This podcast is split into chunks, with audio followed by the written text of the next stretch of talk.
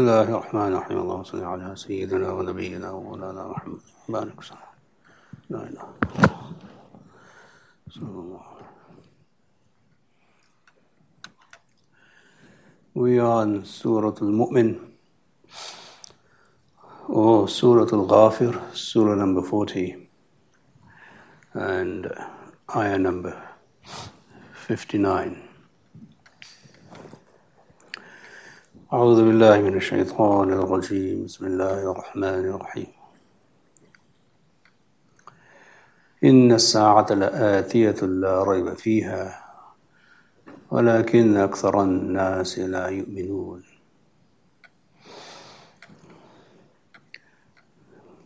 subhanahu wa ta'ala continuing the discussion of his uh, tawheed, his rububiyyah, after saying that those who are blind are not the same as those who are seeing, and those who do good deeds are not the same as those who do bad deeds. Hmm. So those who have iman know that indeed the hour is coming. There is no shak, there is no raib, and there is no doubt in that. The hour, as-sa'a, hmm. It is coming, it is nigh, it is near. But most people do not believe. Hmm. So Allah subhanahu wa ta'ala is saying that if you believe, you will believe in the hour. Uh, belief requires that you believe in a life after death. Okay. Those who say they believe, they must believe in Allah, in the Rasul, and in the Akhirah. And the Akhirah will be preceded by the final hour the hour in which the world is destroyed and then recreated, and that hour may be longer than a thousand years, maybe 50,000 years, only Allah knows how long that final hour will be. But it is definitely coming, la rayba fihi, rayba fiha, there's absolutely no doubt in that reality. It is a reality above all realities as death is the most certain fact of life. As a paradox, that how can death be uh, a certainty for life and in life? But there you go. Just as death is certain, likewise the hour is certain. And once someone dies, they have met their hour. Okay, so your hour begins when you die. Um, Man mata faqad qamat qiyamatuhu. Whoever dies, then his qiyamah has already come upon him. That is the beginning of qiyamah for that person. But this requires belief and faith in Allah subhanahu wa ta'ala. And that is sometimes very easily forgotten by Muslims and it is easily ignored by non Muslims. So we believe in what is certain, and our creed is based on certainty, not on falsehood and not on doubt. Okay, so the Iman, as I said, requires that you believe in everything that is certain. So just as time itself is certain, hence the word sa'a is used for qiyamah throughout the Quran. Hmm, qiyamah and sa'a, they're almost synonymous. Hmm. So you see, sa'a means time, the hour. So the hour and time itself is certain. Therefore, the end of time is also certain because it is created time itself is fani. It is now something that is um, susceptible to destruction and eventually annihilation on the day of judgment. So this is not belief. Belief in Allah is the only thing that is going to help you understand, appreciate that you will be resurrected and you'll be there in front of Allah. If that is the case, then you must prepare for that hour, the moment, the time. وقال ربكم ادعوني أستجب لكم How do you prepare for that? Your Lord says, the one who's raising you, he says, uh, call me and I will respond to you. I will answer you. Uh, supplicate and petition and make dua. I will answer. I will respond because I am your Lord. Okay. So Allah subhanahu wa ta'ala is saying that if you believe in the hour, the final hour in, in death and uh, qiyamah, then you must prepare for that. And the way you prepare for that is that you worship me and you call me and you get your act together psychologically, intellectually, spiritually. And if that is the case, then I'll definitely respond to your calls and so on. But it will be based on Allah's sifah, Rabb, uh, Rububiyyah. He's raising you. It won't be the way you want Him to respond to you, because then He won't be your Lord. Hmm. Sometimes He may give us what we request, and sometimes He may not give us exactly what we request, but He will respond, He will answer.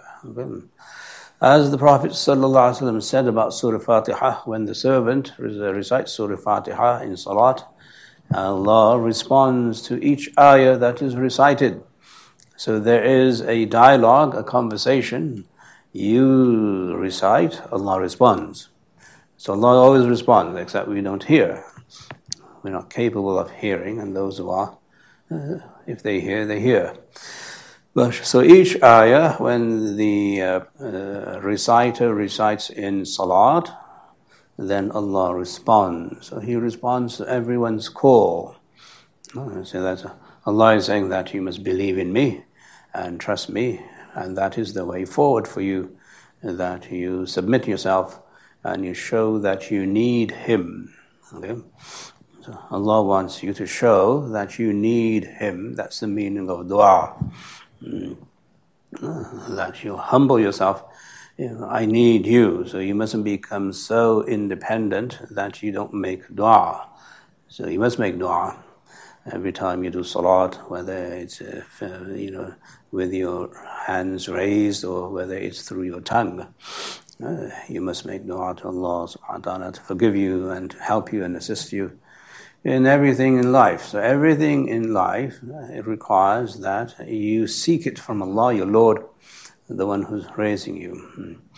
إن الذين يستكبرون عن عبادتي سيدخلون جهنم داخرين Indeed, those who are arrogant and refrain away from my worship because of arrogance, indeed they will most certainly enter Jahannam in a very humiliated way, dakhirin. So here Allah is saying the word dua in the beginning of the ayah is equated with the word ibadah, yeah, as the Prophet ﷺ said, dua mukhul ibadah. The dua is the kernel, uh, the marrow of ibadah. You have ibadah and you have inside the ibadah, you have the marrow. And the marrow of ibadah is uh, dua that you humble yourself. So here you have certain words here which show you that humility, humbleness uh, goes against those who are arrogant and proud.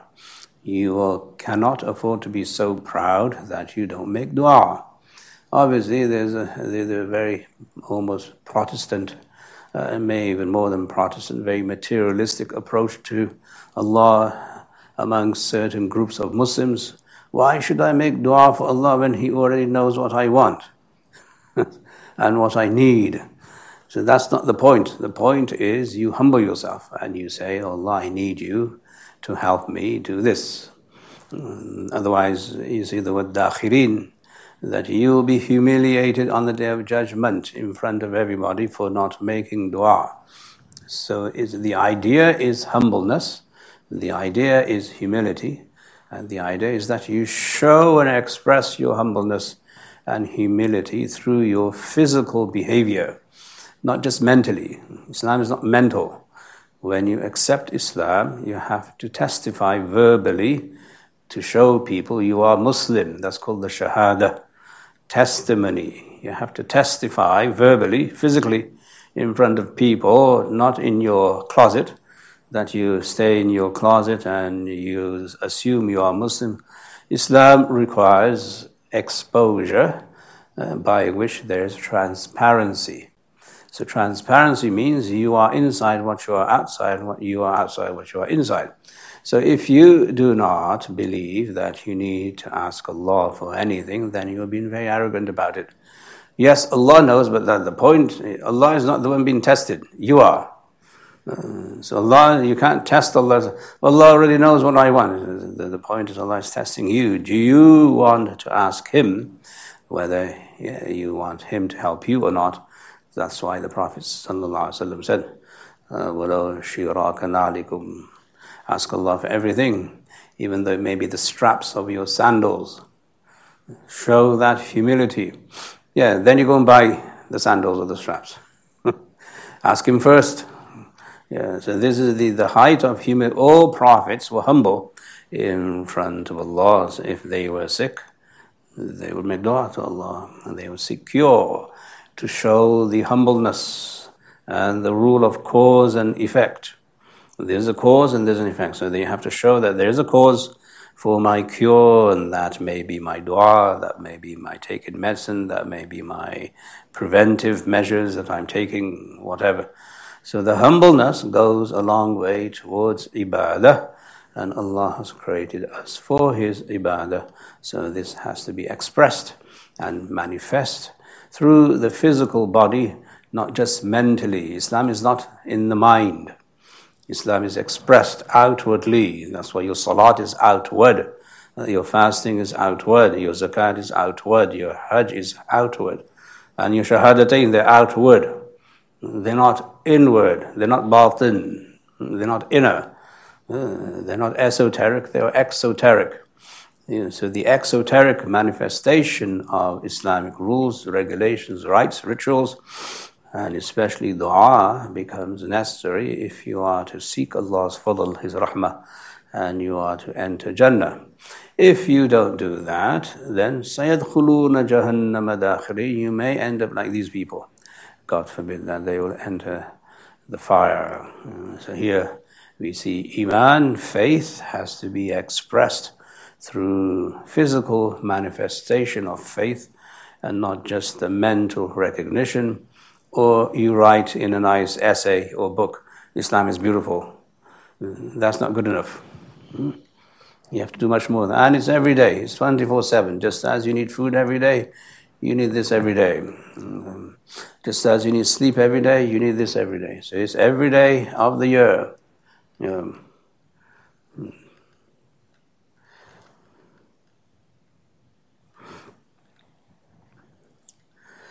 الله الذي جعل لكم الليل لتسكنوا فيه والنهار مبصرا إن الله لذو فضل على الناس ولكن أكثر الناس لا يشكرون Allah now begins to discuss some of the ayat and signs of His creation and some of His favors that Allah subhanahu wa ta'ala is not just a tyrant, a dictator. Allah subhanahu wa ta'ala actually does everything for you. And what does He do? These are some of the things that Allah does for you. Allah is the one who has made for you the night so that you may seek uh, solemnness and solitude and tranquility in it. لِتَسْكُنُوا فِيهِ That the night is made for this, that you seek peace and tranquility in it. وَالنَّهَارَ مُبْصِرَةً And that He has made the day for you a means of seeing. مُبْصِرَةً and obviously now through this neon light that we have everywhere on the planet today, night and day become the same. But the night is exclusively for seeking peace. It goes with nature. And nature means the sun is down and you don't have any heat. You don't have any natural, you don't have any light except for the moonlight if it comes. That's only a few days of the, the month. But the, the, the night then is the natural backdrop uh, for peace and tranquility, where people should seek sukoon at night and not activity at night, hmm. uh, which is now destroyed by the industrial revolution. Uh, all the blessings of the industrial revolution meant that we have destroyed nature. Uh, otherwise, we were okay. um, I mean, we're here in this dark hall because of the neon light and the industrial revolution. So, um, so I'm not saying that.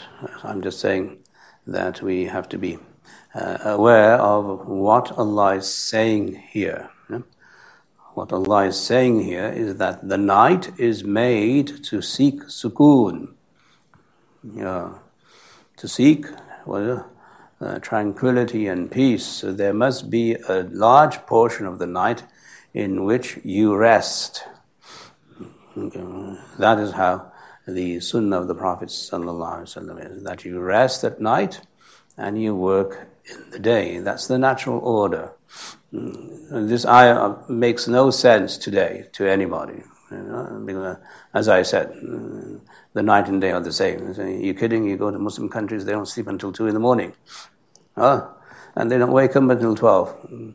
And that's why they are not doing what they're supposed to do. Anyway, but if they just uh, applied this ayah as Allah's fadl and as a way of life, okay, then they would uh, gain from the sukoon that dawns upon them at night. Okay, the sukoon that is natural comes upon you only at night because there's no sukoon in the day. In the day, there's activity. إِنَّ لَكَ فِي النَّهَارِ سَبْحًا طَوِيلًا even for the Prophet Allah said that you have a very tall and long swim and activity in the day. And at night you seek sukoon through ibadah, uh, through dhikr, through Quran, through sleeping, through resting, and whatever it is that you want to do uh, at night. And so anyway, so I'm saying is that sukoon and the night go together. You won't find sukoon when the sun is its brightest. وَالنَّهَارُ مُبْصِرًا and the daylight so that you may see. So obviously, as I, as I said, this has changed drastically, dramatically for us over the past 200 years, and that we don't need the sun in order to see anymore. You can go into Alaska and still live very comfortably with all the lights that you have at your, you know, your, your, your service. Um, ولكن إن الله لذو فضل على الناس Indeed Allah is very bountiful and gracious towards people. but most people, they simply do not appreciate uh, the law of nature, in this case for us. As it relates to us nowadays, this la yashkurun refers to the laws of nature. That we don't appreciate the laws of nature. We don't understand that if you actually seek sukoon at night, you'll find it. Hmm and instead we seek sukoon in the day, where you won't find it. Hmm. this is the meaning of shukr here. As it applies to us, uh, the Quran obviously applies to different people at uh, different levels and different times and different contexts. Um, it's very versatile. The ayat of the Quran are very versatile, they'll apply differently, but the meaning will not change uh, in, in the sense that you can distort the actual words and the meanings in the words. So the, the, the application of this ayah for us will be that uh, perhaps, uh, you know, the I'm not saying you should become totalitarian, but maybe the, the government should shut off all the lights after 12 midnight and go to sleep. uh, where does your where will your factories go? Where will your productivity go? Where will all this go? And there you go. Then you can have a fight with the economists and everybody else in the world. Mm-hmm. See how that works. But this is the nature. Mm-hmm. This is the natural law. This Allah is doing. In Allah, Allah, Allah is the one who does this. Mm-hmm. Now, if you mess with that, then fine. You might get some benefit in terms of capital and money and wealth or whatever, but you won't get the natural benefit of sukoon and whatever else that comes with it. Mm. Yeah. So there's a question of lifestyle. You sleep early and you wake up early. That's the rule of the Sunnah. And if uh, Muslims understand this, then they'll be obviously a hundred times much, hundred times more productive than they, perhaps they already are. Wallahu alam. ذلكم الله ربكم خالق كل شيء That is your Lord. That is Allah your Lord. I mean, this Allah is the one who has made the night for this reason and the day for this reason. He is your Lord. That is Allah, your Lord, the one who raises you, the one who knows what to do with you, the no one who knows. Khaliq creator of everything, the, know, the one who knows how to create, what to create, when to create and so on. He creates everything. Hmm.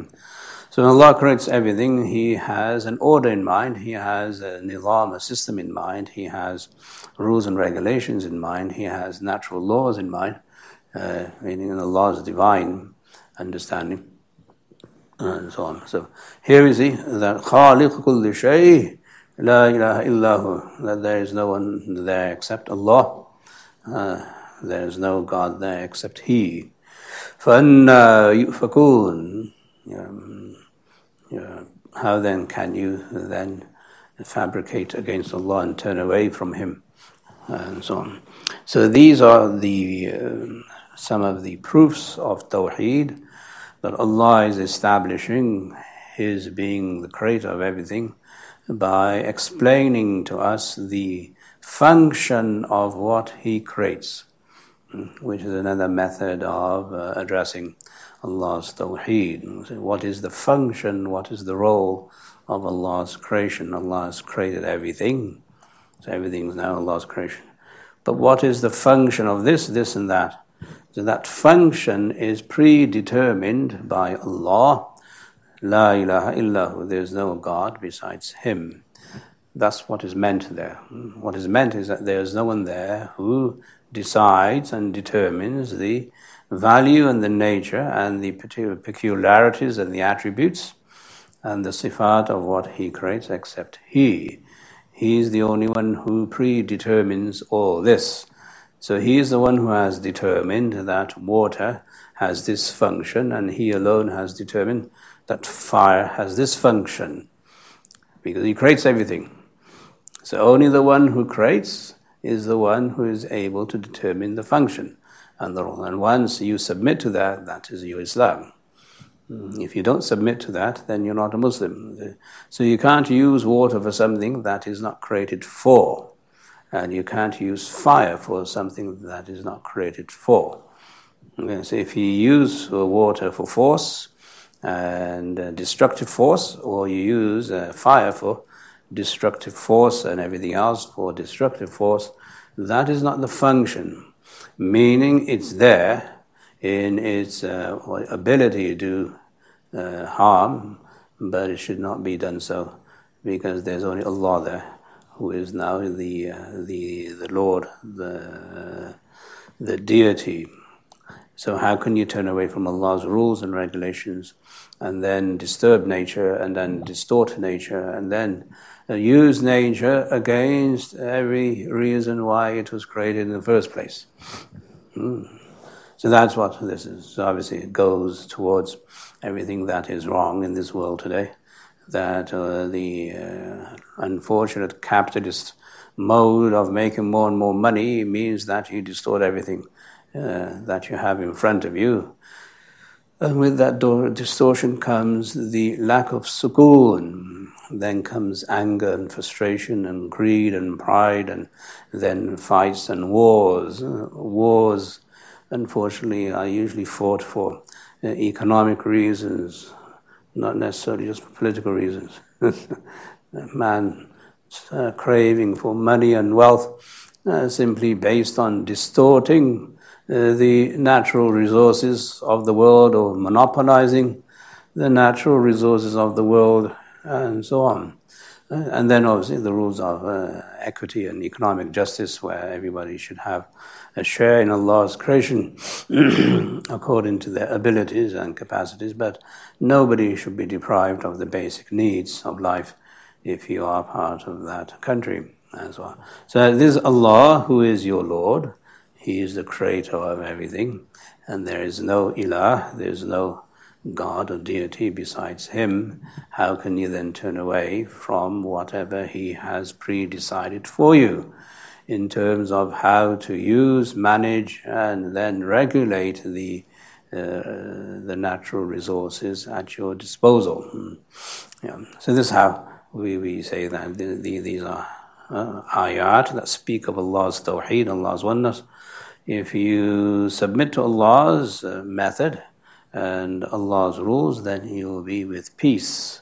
And you will have Islam, which eventually gives you peace, and you're in sync with nature. But if you don't, uh, you will end up as the ayat will just say in a moment. كَذَلِكَ يُؤْفَكُ الَّذِينَ كَانُوا بِآيَاتِ اللَّهِ يَجْحَدُونَ Thus, and likewise, those who rejected Allah's ayat, they turned away and they uh, fabricated lies against Allah subhanahu wa ta'ala by saying, No, uh, in the name of the Lord we are doing this. In the name of the Lord we will rape and plunder, and in the name of justice and whatever to save uh, human beings from becoming barbaric and uncivilized, we will do this, this, and that, and the total destruction of humanity as we know it. Mm.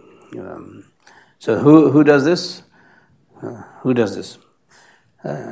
الذين كانوا بآيات الله يجحدون Those who reject and refuse to believe and accept Allah's ayat Allah's signs that they don't necessarily understand, not that they don't understand, they do understand, but they reject them. They see this as God's mercy and providence, but they distort it or they monopolize it and they misuse it and they abuse the ayat of Allah and they end up uh, causing havoc and destruction throughout the land and throughout the earth and so on. So it's a lesson for us to understand the big picture of the world as we live in it today. The, uh, what is then the onus of the reader? The onus of the reader is not to be duped by modern day science and technology and everything else. Uh, that you must see, okay, uh, do we need so many gadgets in our lives to find sukoon? And the answer is no. We probably don't need any gadget to find sukoon. So why do we have these gadgets? Hmm, that's the first onus. That everybody who's a consumer must appreciate that consumerism destroys the human fabric. Yeah. Never mind uh, anyone else. Uh, in the household, mashallah, I mean, 30 years ago, we would sit down and have conversations and have dinner together. Now we have smartphones. So we don't look at each other, we don't talk to each other, we don't discuss anything, we don't even eat with each other.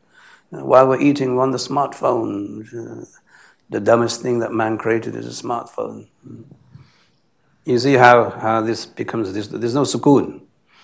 Mm, you're looking for sukoon in the smartphone because you don't find sukoon or you don't want to find sukoon in the conversation with your parents or your siblings or the family members. And everybody has it in their left hand. Alhamdulillah, we still eat with the right hand. In the left hand is occupied and the right hand is occupied. Uh, consumerism uh, is uh, the, the disease or cancer that has unfortunately uh, broken down human fabric. Yeah, it's not just us, the whole world. You go to third world countries, they, they are just as bad as we are here in this country. But the, these, the, the, the, people who then uh, control and market and then exploit the uh, sensitivities of people, meaning that they create a sense through vanity that you need this. It's all vain vanity. Uh, can I give my kid a smartphone? Because if I don't give my kid a smartphone, she'll be or he'll be seen as a misfit in the class and in the school. So you give them a smartphone and they become dumb. Totally an- antithetical to the whole idea of what a human being should be and so on. We used to memorize phone numbers. I, I could run, run off even today, the phone numbers I memorize. Okay? But now the smartphone came and your memory is no longer used. It's not used at all. You tell a kid to memorize a phone number. What? I got a smartphone. So even the, even intellectually, it makes you dumb. The consumerism is based on the capitalist need to drive the economy and to make money and wealth and all of that, and then that includes exploitation of the human mind and psyche. And the people are just psychologically mesmerized and they're just stunned, basically. And they go about their lives as if they are chicken without heads. And that's how life is. So this meaning of yajhadun, those who deny and those who reject. Uh, they, they don't see what Allah is saying here.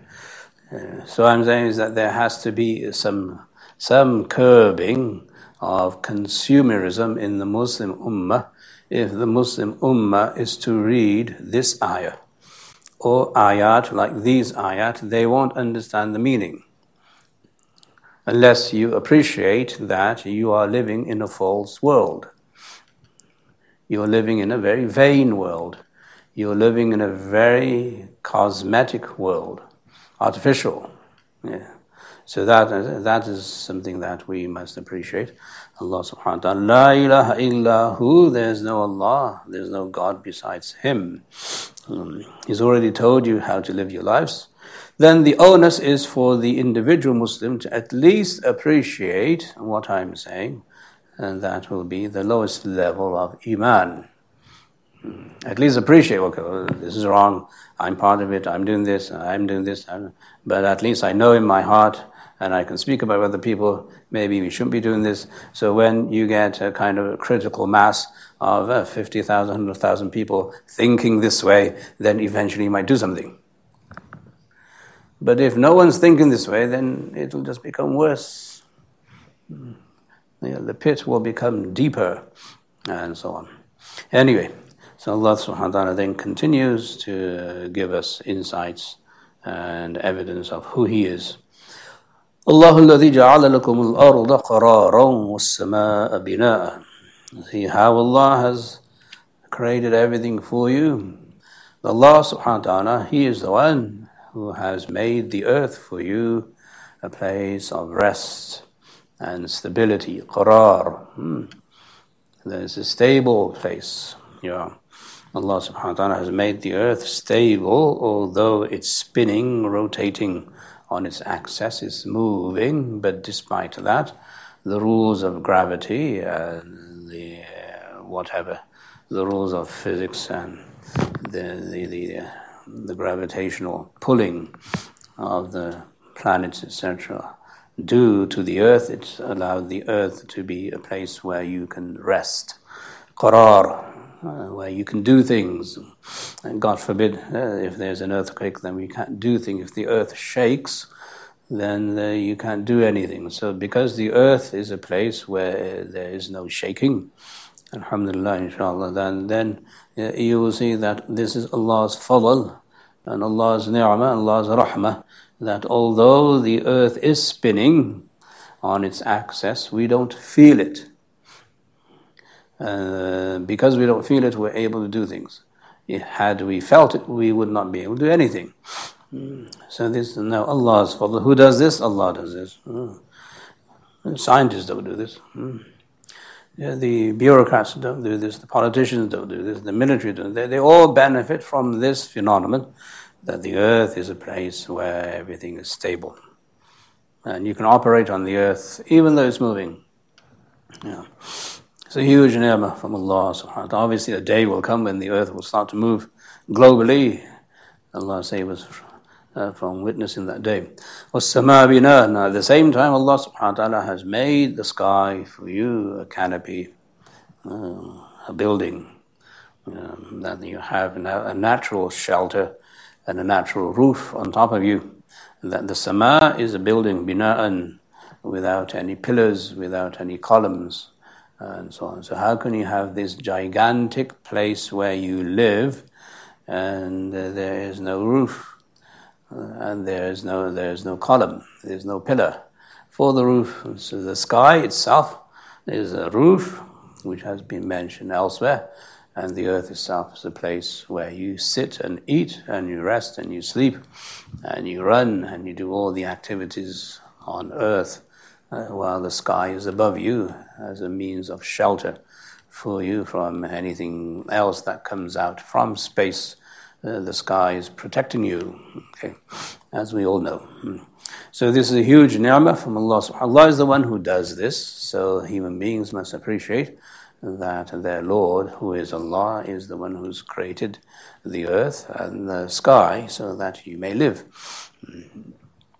And then benefit from life this way. وَصَوَّرَكُمْ فَأَحْسَنَ صُوَرَكُمْ And then He has fashioned you, He has now giving you a certain picture. And then what a great picture, an excellent form He's given you. Okay?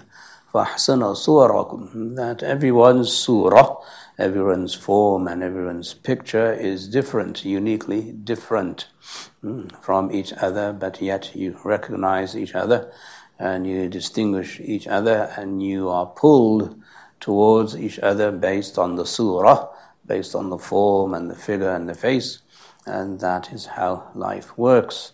Allah is the one who has done this for you.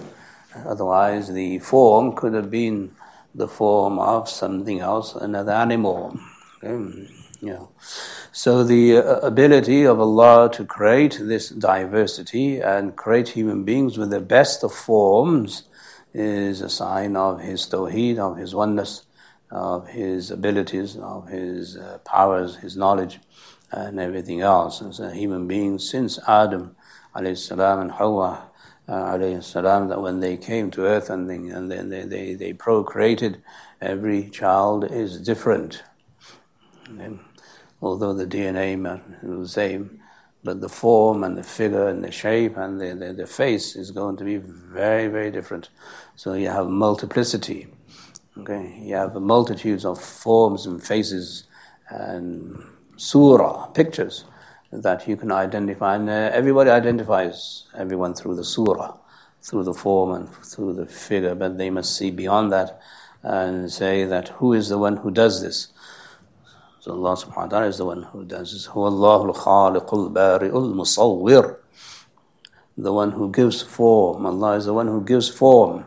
Okay, so the form of uh, uh, what do you call it, a donkey and the form of a horse are very different the form of a dog and the form of a pig are very different. The form of a spider and the form of an ant is very different. So, likewise, within the species, each individual uh, of the species is different. Mm. Right, so I'm sure the animals recognize each other also through their forms and through their smell and whatever. But they're, they're means of identification. And then human beings, as I said, they recognize each other just by uh, their form, their figure, their face, and everything else. فَحْسَنَ صُوَرَكُمْ So Allah is the one who has done all this for you. It's an amazing feat which no one thinks of. You just take God for granted. Uh, okay, fine. Uh, he created us and that's the end of the story. sit down and think how He has created you. Just sit down and just think, oh, first of all, the variety of creation that is mind boggling. You can't even enumerate those. Okay? You can't compute those. They're beyond computation.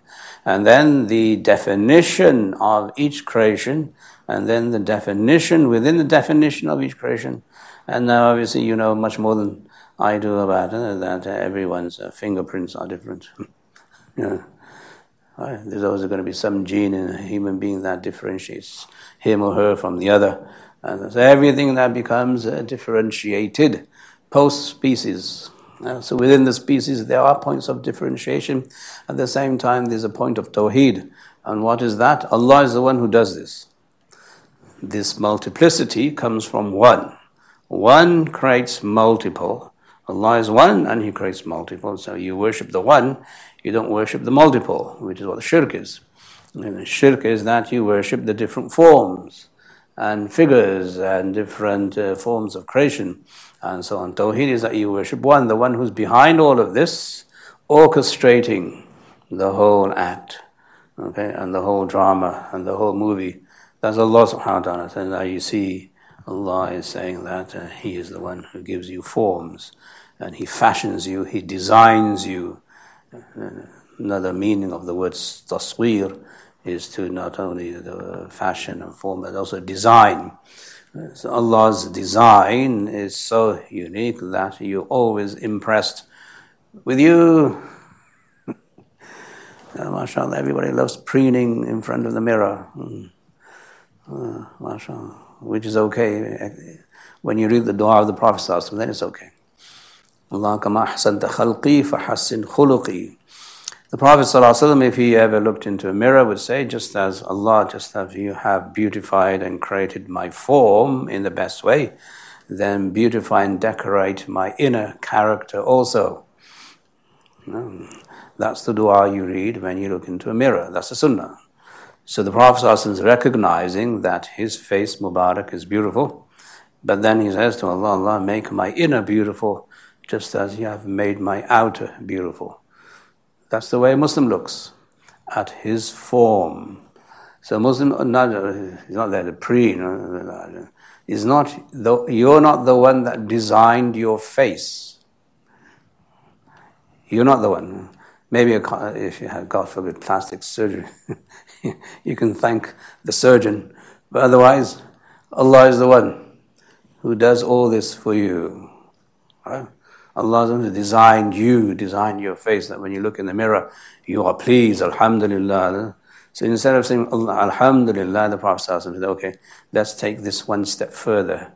And that is, كما أحسنت خلقي فحسن خلقي just as you have decorated, beautified, and perfected my outer form, face, and figure, likewise beautify and decorate and perfect my inner moral behavior and character, which is the true form with which you will be resurrected on the day of judgment.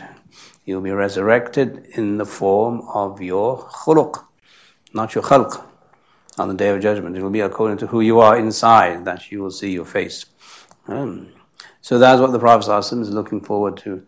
Accept, uh, accepting the, the, the, truth and the, the, the, reality that Allah has given me, Alhamdulillah, such a nice face. And we are grateful for that. But Alhamdulillah, there is not enough.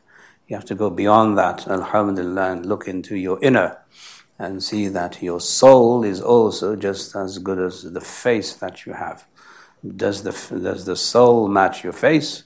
And does the face match your soul? Transparency, as I said earlier, in Islam is necessary. Your inner and outer uh, must correspond with each other.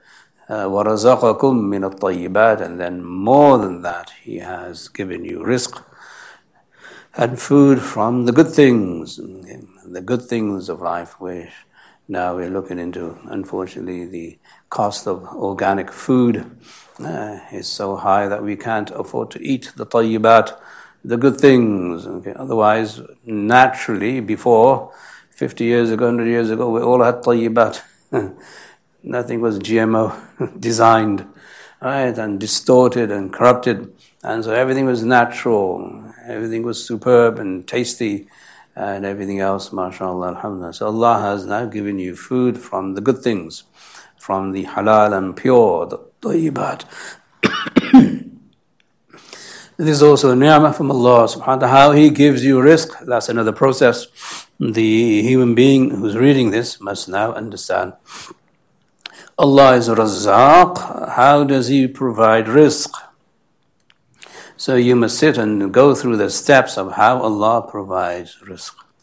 Okay. First of all, the seeds okay, and the animals from which you get your rizq. Where did they come from? And then after you do that, where did, how did Allah subhanahu wa ta'ala create the rain? And how does the rain affect the plant and the seed and how does the seed grow? And who does all the plowing and the tilting and who does all that uh, before it comes to the mill and the market and then how does that come to your table and how do you cook and then how do you eat?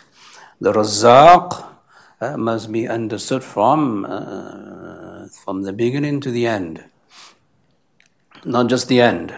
Okay, otherwise you won't appreciate. So yeah, yeah, the food comes to your table, you eat it. Bismillah, alhamdulillah, alhamdulillah, alladhi at'amana wa saqana ja'alana min al-muslimin. So even there, Islam is part of it. Even with your rizq what you're eating, you have to submit to Allah. Allah is the one who gave me this. Meaning that there's no uh, difficulty for you to eat. But you look at what happened before all this came to your table, it might have taken 3,000 years to get to your table.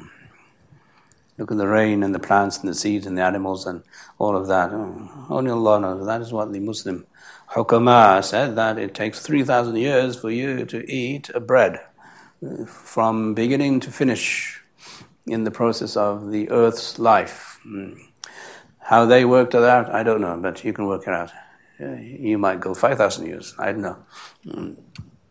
But a piece of bread that comes to your table takes time to come to your table. Who does all that? That is Allah.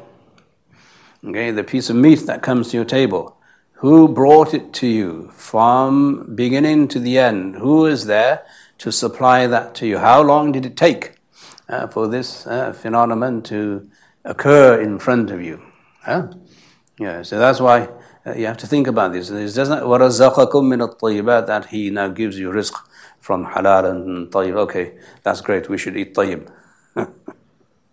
right. That's not the reason for the ayah. That's not the reason for the the reason for the ayah is for you to think about razaqakum. He is the one who gave you rizq, So you are the recipient of his rizq. How did he provide it for you? So sit down and think. How does Allah provide the piece of bread that comes to my table? Uh, from start to finish. Then you'll be amazed at the processes through which you are then saying, after you eat it, Alhamdulillah. You can't say Alhamdulillah without appreciating the process. You must appreciate the whole process uh, by which and through which Allah gives you rizq. Minat tayyibat, that's secondary of good things. I mean, that's the hukum, definitely, that you must eat the tayyib and halal and pure. But you must appreciate the razaq, you must appreciate the one who's providing you. And he does not provide you with kun fayakun and it happens. He provides you with the system of the earth and the heavens. Hmm. And then the earth and the heavens, when they combine together, they produce and they create and then they deliver and all of that. Hmm. So that, that is something for uh, you to do with your children, you to do with yourselves, and say, okay, just think of this as a project for the family that how many steps did it take for the bread to come to my table? You'll spend two hours then, and then you'll enjoy the piece of bread. Then you can say Alhamdulillah. Uh, it's not that you stuff yourself, you stuff your face, they say, Alhamdulillah, I stuff my face. That's not the point of this ayah. The point of this ayah is for you to appreciate razaqakum. He provides for you, He gives you rizq. Understand Him, understand Allah's act. ذَلِكُمُ اللَّهُ رَبُّكُمْ Again, Allah then says, This is your this is for you, your Lord. ذَلِكُمْ referring to you. Allah, your Lord. Allah, this is your this is Allah, your Lord. Okay? Allah is the one who is doing all of this. So now uh, He has given you a place on earth uh, where you can live and work and exist, number one. Number two, then He has given you such grace and beauty that you don't need to look over your shoulders uh, and you are happy with who you are, you should be. And then, thirdly, He has given you everything by which and through which you can not only survive uh, but also enjoy life. That is Allah, your Lord in that sequence. Mm. So you see now, when you read these ayat, the love for Allah increases. Okay. And your love for Allah's creation increases, and the love for Allah's processes, uh, they are appreciated, and then you understand how not to exploit them. Mm. Then you understand how to regulate them at the macro level. So this is the micro level, and at the macro level. The macro level, you see that if you're in government, if you're in um, uh, positions of authority, that you do not exploit and you don't monopolize and you provide for everybody, then you are uh, understanding how Allah is your Lord, the one who takes care of you for everything. فَتَبَارَكَ اللَّهُ رَبُّ الْعَالَمِينَ So, so great and huge and high and lofty is Allah. Tabaraka means uh, high and lofty. It's a verb. Allah is most high and most lofty. That's where you get the word barakah hmm, from the word tabaraka.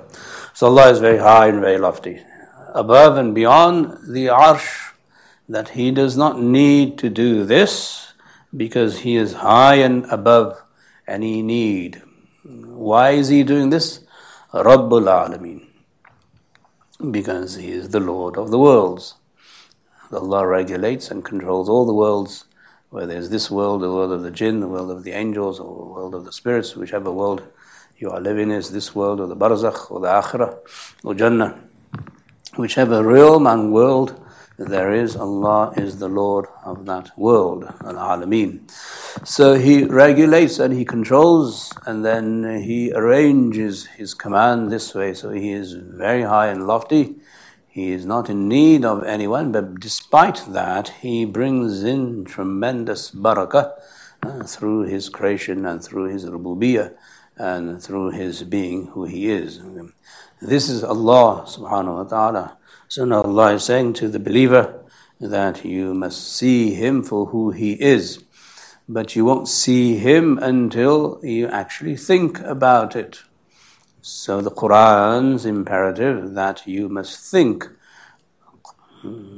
يتفكرون يعقلون and so on those who reflect and those who have aql and those who understand. So that is a process. It's not an event that you just don't simply read one ayah and then move to the next. You have to take time, half an hour, one hour, and just think about what Allah is saying. Once you start reflecting, then you develop what's called aql, uh, divine inspired understanding of creation. Okay, there's a science inspired understanding of creation or phenomenon or whatever it is, even though it's all very limited. Uh, but there's a divine inspired understanding of creation, and there's a, a, world of difference between the two. Because the divine inspired understanding of creation will never allow you to be destructive, whereas the other one will make you destructive, even if you don't want to be. Because that's based on the nature of matter which is uh, finite and which is to be destroyed in its essence. And the nature of Allah is that He is never destroyed and He's always alive, He's always there, and so on. So the two paradigms are very different. So divine inspired aql comes through reflecting on how Allah creates, not why, how Allah creates. This is how He creates, this is how. So you understand the process. This is the process.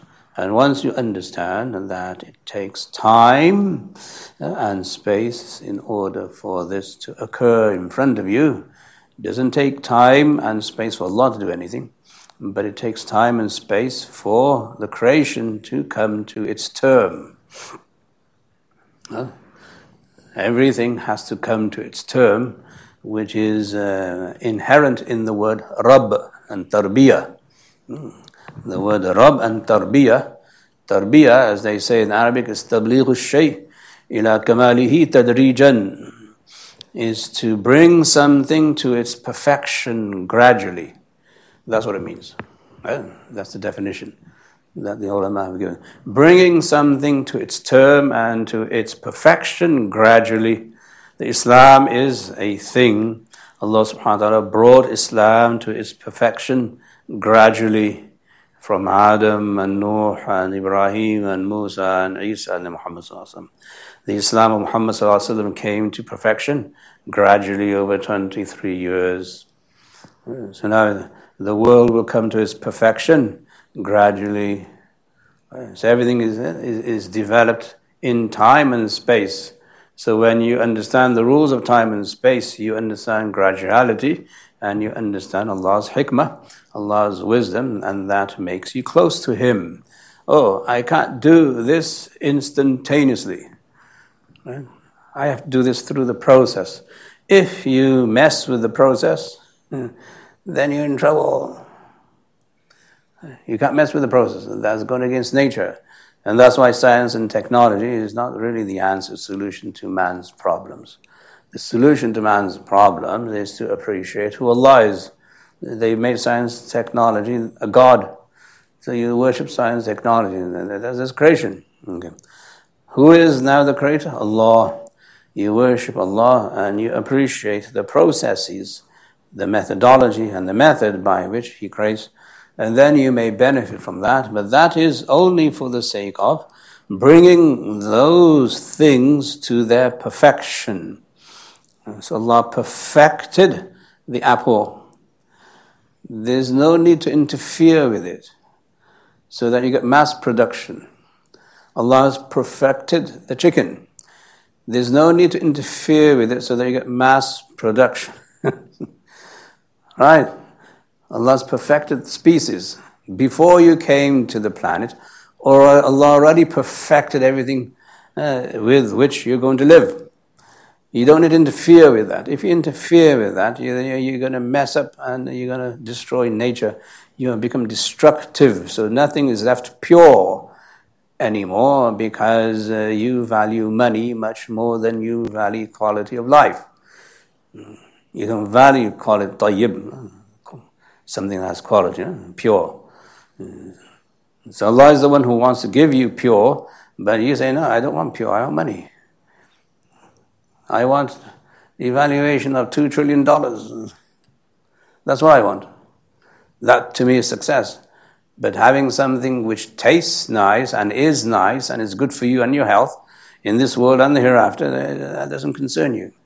So now you've become a machine, basically. Nothing else. Rabbul Alameen, the Lord of the world. He regulates the world. These are the, law, the, the laws of this world. What laws of this world? Time and space. Time and space. Time and space. How long does it take for an apple tree to grow? Mm, this many years, three years. You want to mess with it and make it grow in one year? No. Why do you want to do that? Because we'll get more apples. Okay, what happens when you get more apples? Well, people will buy then more apples. And then what happens when people buy more apples? I get more money. Very simple capitalist formula for exploiting the consumer. Right?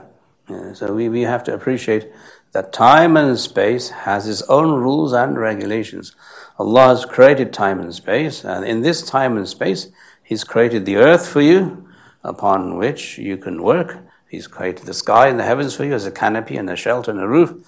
And within this, there are rules and regulations by which you may then enjoy whatever Allah has created. This is the meaning of Rabbul Alameen, uh, the Lord of all the worlds. This is the one Allah subhanahu wa ta'ala is now uh, telling man uh, that when they mess with Allah's creation, Allah's forms, and Allah's, uh, uh, what do you call it, methods, and rules and regulations, then they're, they're, they're not really enjoying life the way they should on this planet. So the kufr leads to non-enjoyment, and Islam and Iman leads to enjoyment. Okay, but then when Muslims uh, appreciate all the benefits of kufr, I'm being sarcastic when I use the word benefit. There are no benefits to kufr. uh, all those things that we love about these systems and we start saying, well, well maybe we should do this you know, because this sounds good, feels good, looks good, but there's no iman there.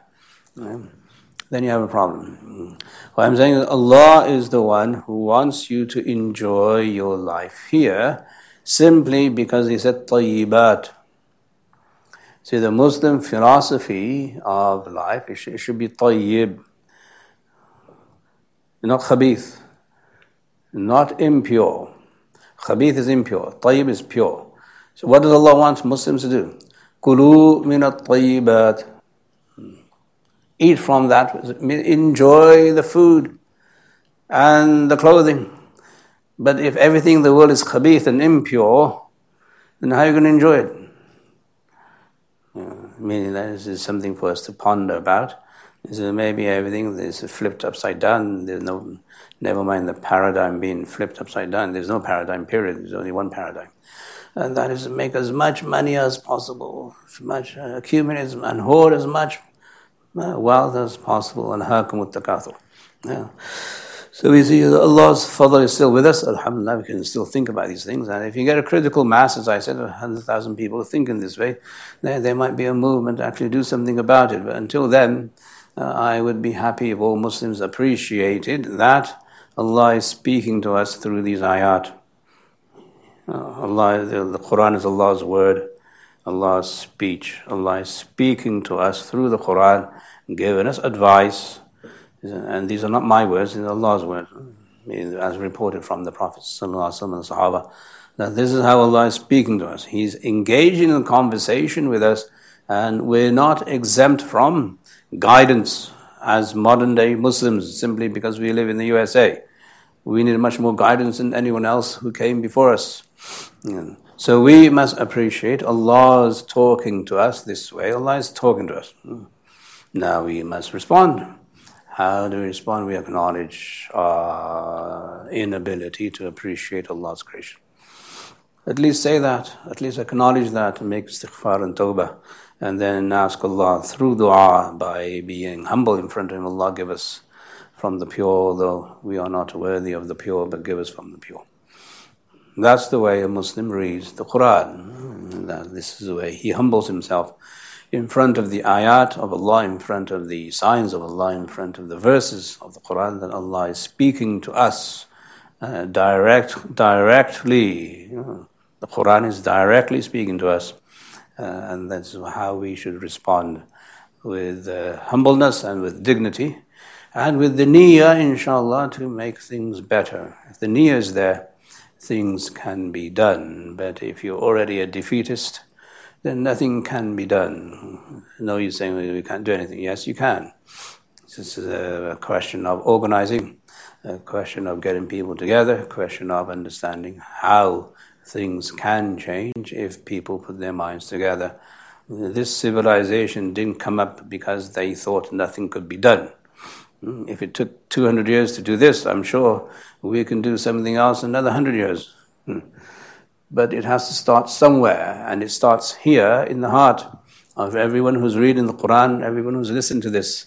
Inshallah, that people must make the intention. We want to do things so that people benefit from what is tayyib, what is pure, and we should stop people from eating what is khabith and impure. Everything haram is impure by definition. Anyway, Nas'alullah Afiyah, Allah give us tawfiq to understand the Quran the way the Prophet understood it, and Allah give us tawfiq to act upon the Quran the way the Prophet acted upon it. آمين